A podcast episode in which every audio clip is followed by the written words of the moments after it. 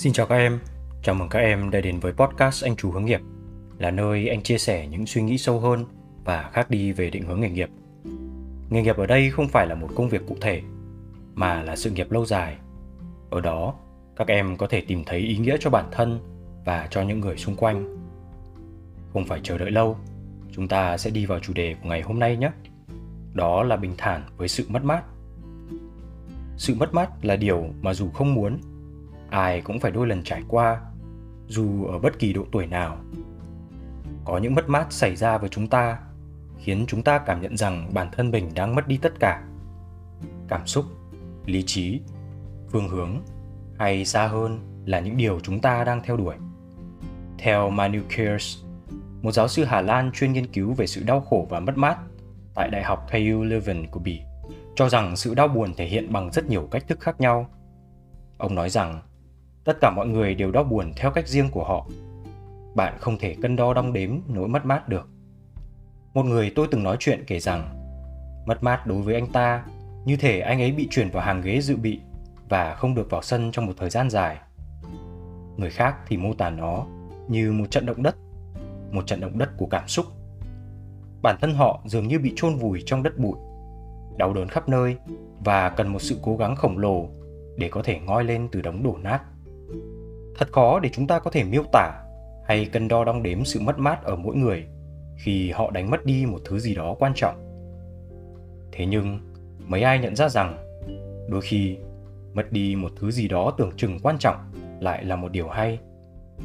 Mỗi con người khi đi qua mất mát đều bước vào một hành trình thay đổi bản thân, cũng là một hành trình tiến về phía trước, mà bản thân không biết được rằng mình sẽ thay đổi như thế nào và đi xa được đâu khi còn bé, đã bao lần chúng ta bật khóc vì mất đi món đồ chơi yêu thích của mình. Để rồi ta lại vui mừng biết bao khi được bố mẹ mua cho món đồ chơi mới đẹp hơn. Lớn hơn một chút, chúng ta biết rung động, biết đến tình yêu, nhưng đâu phải tình yêu nào cũng mãi màu hồng. Mất đi một mối tình, người trẻ có thể cảm thấy như cả thế giới sụp đổ. Mệt mỏi, chán nản, có lẽ là những gì miêu tả chính xác nhất về một người trẻ khi mất đi một tình yêu. Anh đã có cơ hội được nghe chia sẻ từ một bạn trẻ. Khi thất tình, em buồn lắm. Bản thân em luôn tự hỏi rằng tại sao lại dành ra cả giờ đồng hồ để chờ đợi họ. Nhưng nhận lại chỉ là sự lạnh lùng và thờ ơ. Tại sao những cố gắng, nỗ lực của bản thân lại không được đền đáp một cách xứng đáng hơn? Để rồi em nhận ra, với em, họ là sự ưu tiên, nhưng với họ em lại chỉ là một sự lựa chọn. Nhưng rồi mọi thứ cũng bình thường trở lại. Cuộc sống, sinh hoạt, học tập đều trở nên bình thường khi thời gian trôi qua. Một lần nữa em lại nhận ra, những gì đã mất đi với em chỉ là một thói quen. Những cuộc hội thoại, tán gẫu, những buổi đi chơi với nhau, những lúc vui vẻ và cả những lúc cãi vã, giận hờn. Tất cả chỉ còn lại những mảnh ký ức trong tâm hồn của hai người dù đó là ký ức buồn hay vui, thì em nghĩ em cũng nên bình thản, vui vẻ và chấp nhận nó.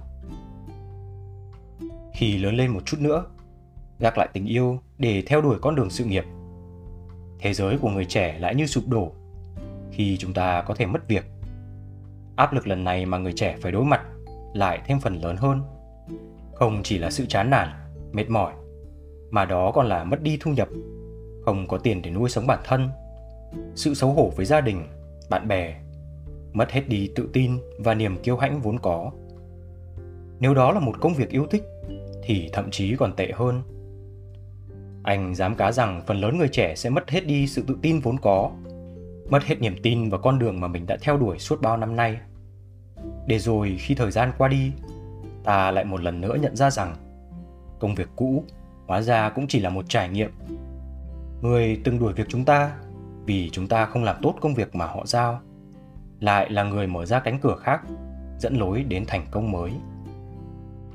Người trẻ nên biết một điều rằng, sự mất mát xảy ra có thể là có lý do của nó, bất chấp ý muốn chủ quan của chúng ta như thế nào. Trong hành trình khám phá bản thân, anh tin rằng khi một sự mất mát xảy ra với mỗi cá nhân, nó sẽ luôn là cơ hội để chúng ta tiến xa hơn trên con đường hoàn thiện chính bản thân mình. Tuần trước khi anh trò chuyện cùng một bạn Gen Z, bạn chia sẻ với anh rằng bạn đã mất một người bạn. Dù mới quen nhưng lại rất quan trọng và đã làm thay đổi bạn ấy. Người bạn này dạy cho bạn ấy biết thế nào là một người trưởng thành, suy nghĩ logic ảnh hưởng thế nào đến những sự việc trong đời sống, hay cần phải nhìn nhận mọi sự việc trong đời sống dưới nhiều lăng tính khác nhau. Sự mất mát xảy ra là điều mà bạn ấy không hề mong muốn. Nhưng khi tự ngẫm lại, bạn ấy cảm thấy biết ơn và trân trọng những giây phút đã qua, những bài học đã học được và đó chính là những hành trang để bạn hoàn thiện bản thân mình hơn nữa. Anh cho rằng đây chính là một trong những biểu hiện của sự bình thản với sự mất mát.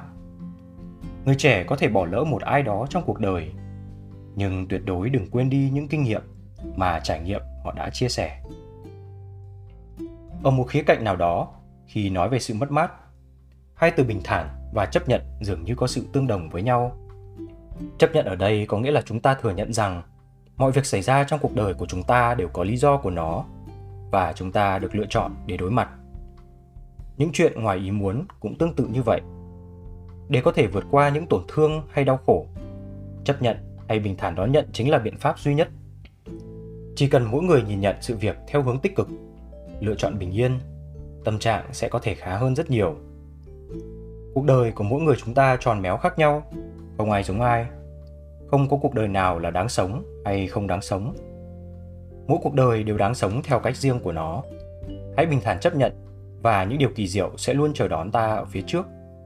Đôi khi những điều tuyệt vời sẽ đến với chúng ta vào những ngày thường nhất của cuộc đời. Tuy nhiên các em đừng nên nhầm lẫn bình thản với buông bỏ và cho qua. Chúng ta vẫn phải luôn cố gắng để giữ lấy những điều quan trọng bởi vì trên con đường xây dựng sự nghiệp của mình, có những thứ không có lần sau và càng không thể có cơ hội để bắt đầu lại. Các em chỉ nên thật sự bình thản với sự mất mát khi chúng ta đã nỗ lực hết mình, cố gắng hết sức mà kết quả không như các em mong đợi. Lúc đó thì hai từ buông bỏ mới thật sự có giá trị đối với bản thân. Hãy gạt quá khứ lại phía sau, tập trung vào hiện tại và xây dựng không gian cho những trải nghiệm mới điều này sẽ giúp tâm trí các em loại bỏ tất cả những cảm xúc tiêu cực và xây dựng những suy nghĩ mới để phát triển. Không sớm thì muộn, các em sẽ nhận ra rằng buông bỏ là lựa chọn tốt nhất mà các em có thể làm. Không một ai có thể kể ra hậu quả khi các em quyết định buông bỏ một thứ gì đó. Nhưng ít nhất là các em vẫn sẽ sống tốt đến ngày hôm sau, hoặc tháng sau, thậm chí là năm sau. Chắc chắn sẽ mãi là như vậy. Các em hãy cứ cố gắng nỗ lực sống hết mình ở tuổi 20 rồi bình thản nếu có mất đi một điều gì đó bởi rất có thể đó là dấu hiệu của một khởi đầu mới còn tốt hơn. Anh hy vọng rằng tập podcast này đã giúp các em hiểu hơn về việc bình thản với sự mất mát. Suy cho cùng thì sự mất mát trong cuộc sống cũng giống như một cơn bão. Các em cần đối mặt với cơn bão và bước ra trở nên tốt hơn so với chính mình trước đây. Cuối cùng, nếu cảm thấy nội dung này có ích thì các em hãy chia sẻ cho bạn bè và người thân của mình. Cũng như đừng quên like và subscribe kênh Anh Chú Hướng Nghiệp trên các nền tảng podcast, YouTube và TikTok nhé. Chúc các em có một cuối tuần vui vẻ và bình an.